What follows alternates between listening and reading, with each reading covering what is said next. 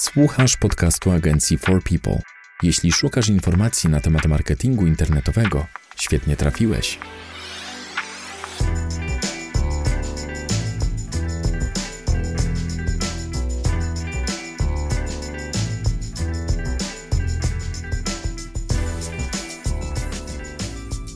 Cześć, witamy Was w 26 odcinku podcastu nagrywanego przez katowicką agencję marketingu internetowego For People. Z tej strony Łukasz Migura i Paweł Pawlak. Tym razem chcielibyśmy zastanowić się, dlaczego blog nie konwertuje i jak sobie z tym poradzić.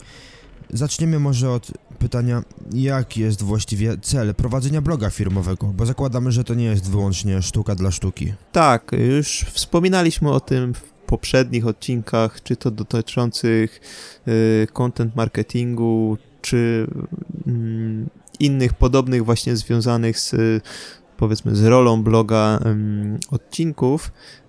Więc tak troszkę dla przypomnienia, no, prowadzenie bloga, szczególnie przez firmę, no to, to nie, nie jest coś, co robimy w cudzysłowie dla przyjemności, no bo za tym ma też iść jakieś konkretne, realizacja jakiegoś konkretnego celu.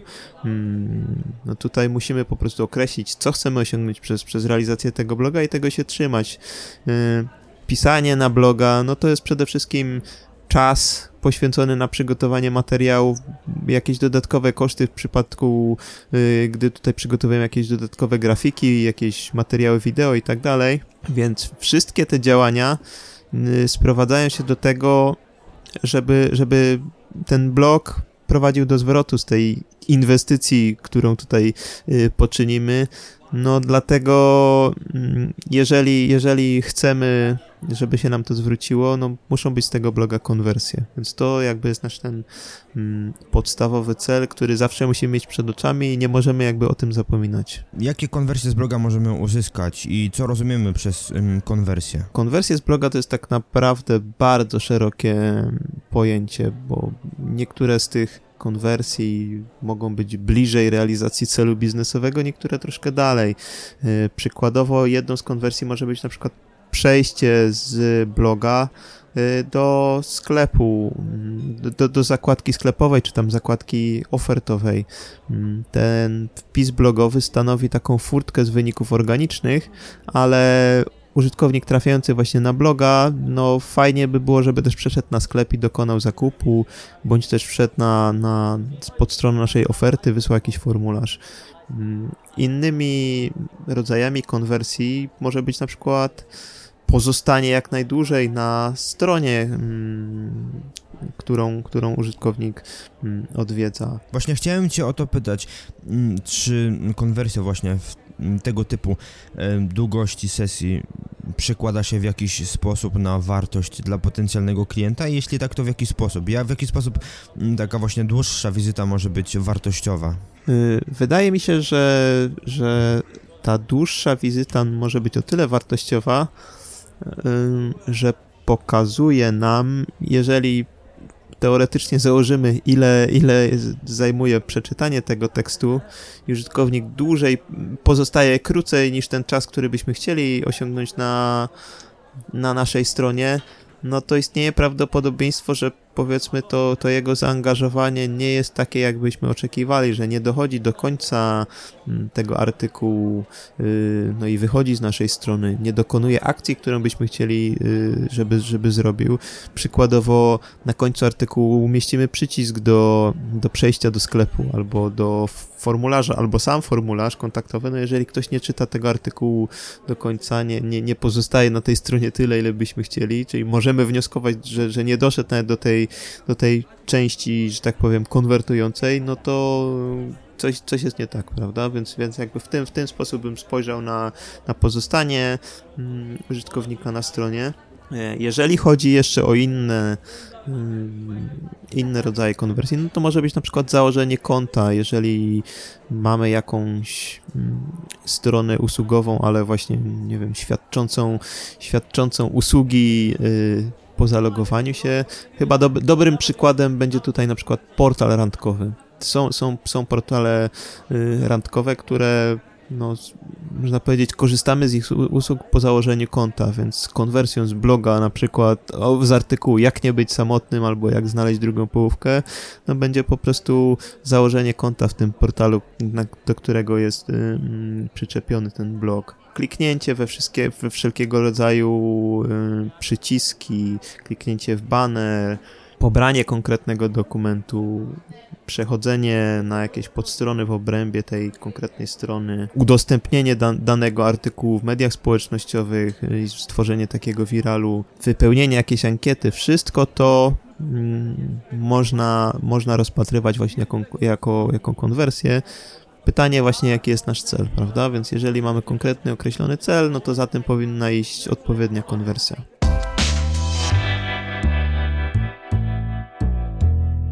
To jest podcast agencji For People, dedykowany przedsiębiorcom i wszystkim miłośnikom marketingu internetowego.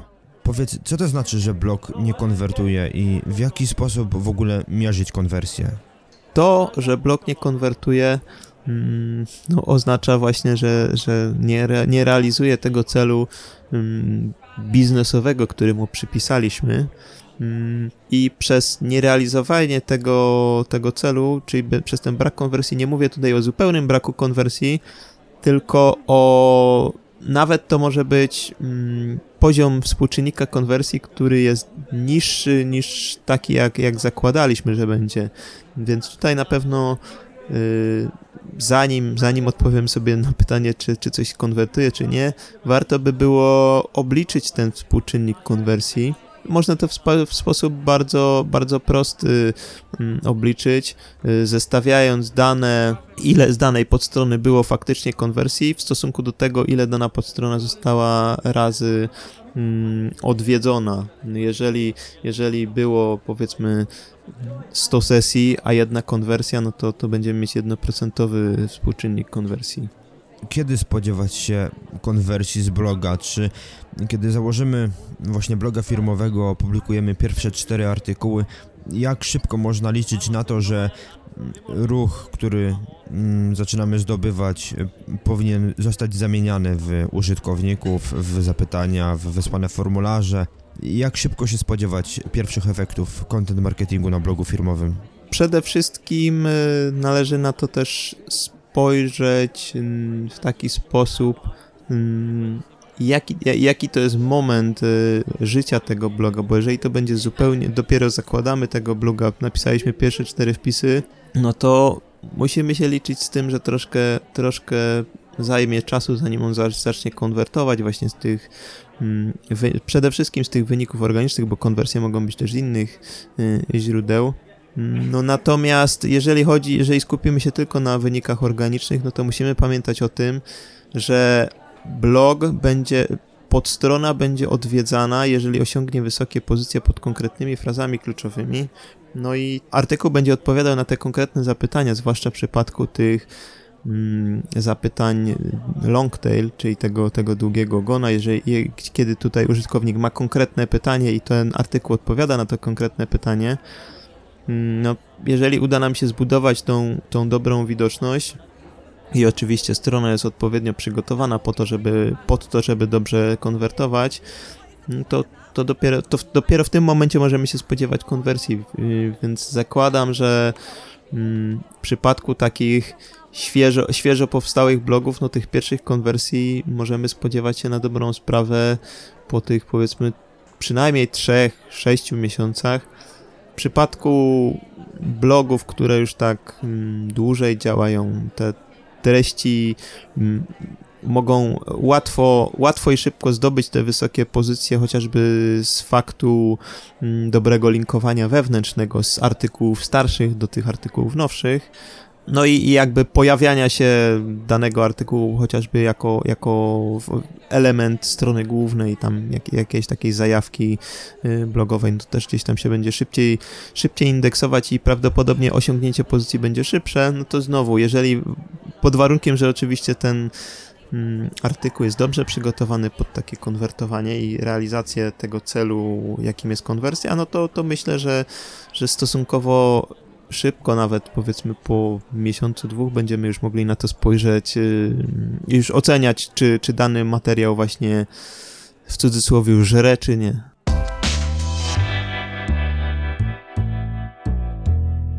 To jest podcast agencji For People, specjalistów od marketingu internetowego. Jakie są przyczyny słabej konwersji na blogu? Wydaje mi się, że jakby takim jednym z takich podstawowych powodów, dla których blog, blog może nie konwertować, y, będzie niewłaściwy dobór tematów i fraz kluczowych. Tutaj chodzi o to, że jeżeli, jeżeli ma, mamy, mamy blog o konkretnej, wpis blogowy o konkretnej tematyce, natomiast wybierzemy niewłaściwe frazy kluczowe, pod który go zoptymalizujemy, no to będziemy się spotykać z tym, że po prostu użytkownicy będą odwiedzać naszego bloga, natomiast mm, jakby nie do, nie do końca tego szukają. Mm, czyli będziemy na przykład używać fraz produktowych, a, które pod które w zasadzie powinniśmy optymalizować pod strony y, produktów, zamiast takich fraz, y, nazwijmy to problem solving, czyli takie, które rozwiążą nam problem z użyciem danego, danego produktu. Mm, innym powodem y, konwersji może być po prostu sama słaba jakość treści, czyli artykuł jest przygotowany w sposób nieciekawy, źle sformatowany, nieatrakcyjny, nie zawiera grafik, mm, jakaś tam czcionka mało czytelna i tak dalej. Wszystko, co zniechęci użytkownika do pozostania na stronie, jakby zapoznania się z tym naszym mm, przekazem i jakby, jakby chcemy, chcemy go prowadzić za rękę do tego, do tego naszego sklepu, czy tam do tego formularza, a on się nam po prostu wymyka, bo materiał, który przygotowaliśmy, no jest po prostu nieciekawy. Nie, nie, nie, nie, nie, nie wzbudzamy tego zaangażowania, tracimy, tracimy tą jego uwagę. Jeszcze innym powodem braku konwersji może być brak właściwego powiązania wpisu blogowego y, z podstronami ofertowymi. Mm, chodzi mi tutaj o coś takiego, że mm, ktoś trafia na tego bloga, ten artykuł w ogóle jest świetny i tak dalej. Mm, czyta go, ale na przykład brakuje, brakuje w tym artykule powiedzmy przycisku y, dowiedz się więcej, czy tam skorzystaj z naszej oferty. Brakuje formularza kontaktowego, który klient mógłby wysłać. Brakuje przykładowych produktów ofertowych. Y, w artykułach blogowych też można, może nie w sposób wizualny, ale po prostu za pomocą y, fragmentów tekstu po prostu podlinkować do konkretnych produktów, do konkretnych kategorii produktów i w ten sposób możemy liczyć na to, że kto, ktoś dokona tego, tego przekliku.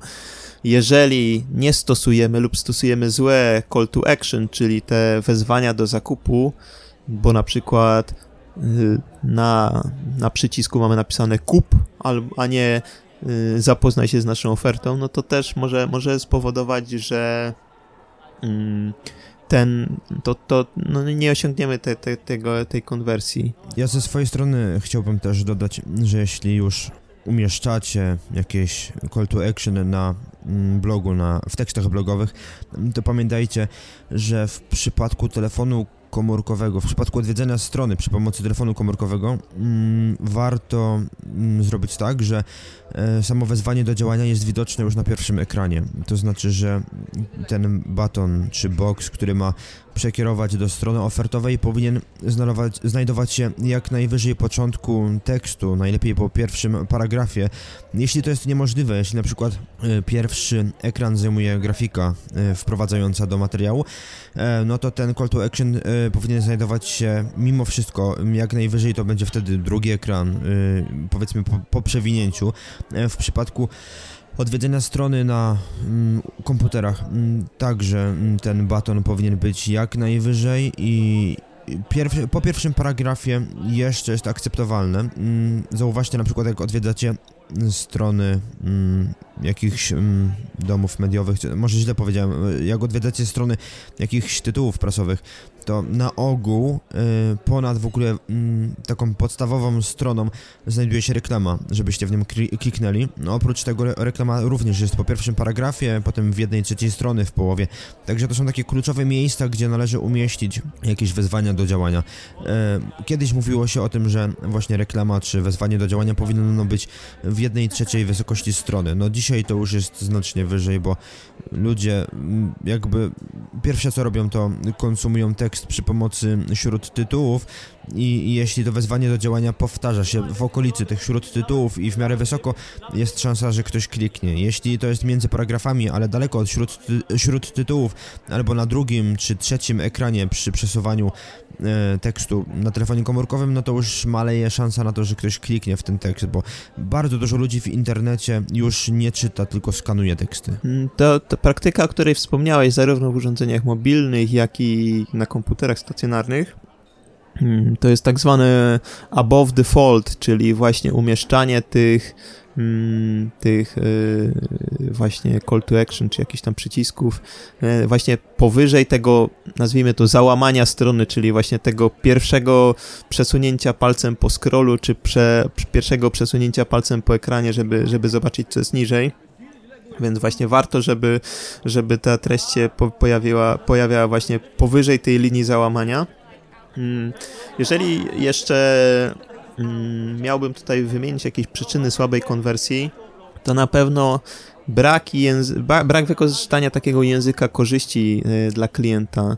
Mm, no klient, klient może mieć pewien, pewien problem, ale nie, nie do końca może wiedzieć, że ten problem, za tym problemem się kryje potrzeba, która jest do, mm, który, potrzeba związana z konkretnym produktem, konkretną usługą. Mm, my pisząc ten, ten artykuł blogowy, czy przygotowując jakikolwiek inny materiał, bo, bo, tak, tak jak wspomnieliśmy we wcześniejszych odcinkach, to może być w ogóle film, może to być jakiś materiał audio, musimy zadbać o to, żeby klient mm, dostrzegł korzyść proponowanego przez nas y, rozwiązania w sytuacji, w której on jest y, postawiony. Czyli, nie wiem, często, często wracam chyba do tego przykładu w, poprzednich odcinkach, czyli jeżeli piszemy, mamy sklep z, z nasionami trawy, mm, czy, czy tam w ogóle jakimiś trawnikami, no to warto napisać, dlaczego klient potrzebuje takiej trawy, a nie innej, czy mieszanki, czy jakieś, jakieś, jakieś pełne, jakiegoś tylko jednego gatunku. Właśnie zbudow zbudować to te, tym językiem korzyści. A propos języka korzyści, ja też chciałbym tutaj przytoczyć taki przykład. Czytałem ostatnio badania na temat y, właśnie korzystania z języka korzyści w takich codziennych sytuacjach. Tam było przytoczone badanie polegające na tym, że mm, osoba stanęła w kolejce do kiosku i chciała kupić bilet. I kiedy zapytała ludzi stojących przed nim, czy mm, przepuszczam go w kolejce, żeby mógł kupić bilet, e, no ludzie byli niechętni. Tak naprawdę 10% ze zgromadzonych osób mm, wyrażało zgodę na to, żeby przepuścić taką osobę w kolejce, ale jeśli użyło się języka korzyści, w tym przypadku e, pewnych magicznych sformułowań tłumaczących, dlaczego powinni to zrobić, czyli na przykład dlaczego albo bo, e, w zdaniu mm, czy mogliby mnie Państwo przepuścić, bo śpieszy mi się na autobus, to nawet jeśli w kolejce znajdowały się również osoby, które spieszyły się na ten sam autobus, e, były bardziej skłonne przepuścić taką osobę w kolejce i tam badanie pokazywało, że ten współczynnik jakby chęci działania i Y, ulegania mm, takiej prośbie to był wzrost z poziomu 10 do 70%, czyli y, tak jak mówisz, używanie języka korzyści w tekście przyczyni się do tego, że osoba nawet jeśli na końcu nie zdecyduje się do wykonania akcji, na której nam zależy, to mimo wszystko, znaczy mam tutaj na myśli dokonanie um, ostatecznego zakupu, to już um, użycie takiego języka korzyści w samym tekście spowoduje, um, czy zwiększy szansę na to, że, że potencjalny odbiorca kliknie w ten przycisk przycisk i przejdzie na stronę ofertową. No i też, też można powiedzieć, że nawet jeżeli nie zakupi, to zbudujemy w nim właśnie takie, takie poczucie, że, że to je, ten jego problem ma rozwiązanie i pomimo tego, że nie zrobi tego teraz, nie jest powiedziane, że nie zrobi tego za miesiąc albo za dwa, bo, bo sobie przypomnij o tym, że gdzieś to przeczytał i tu w sumie były takie produkty, które by rozwiązały ten jego problem.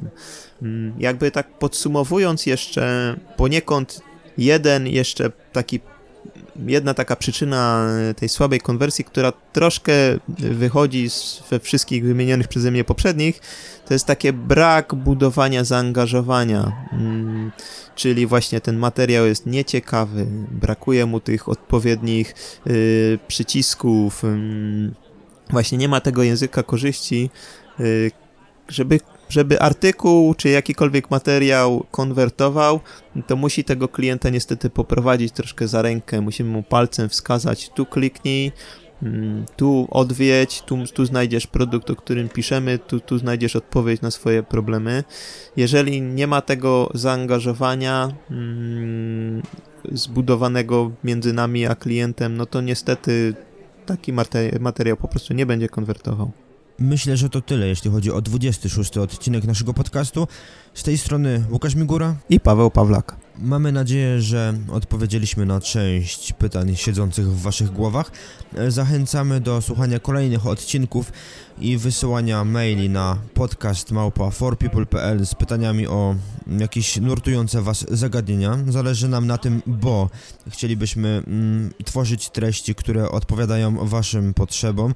Także zachęcamy do słuchania maili, do pisania komentarzy w social mediach. Dzięki za uwagę i do usłyszenia. Cześć. To był podcast agencji marketingu internetowego For People. Dziękujemy za uwagę. Wolisz czytać niż słuchać? Zapraszamy na stronę naszego bloga marketingdlaludzi.pl. A jeśli potrzebujesz pomocy z promocją firmy w internecie, odwiedź naszą stronę forpeople.pl. Zapraszamy do wysłuchania następnych odcinków. Do usłyszenia.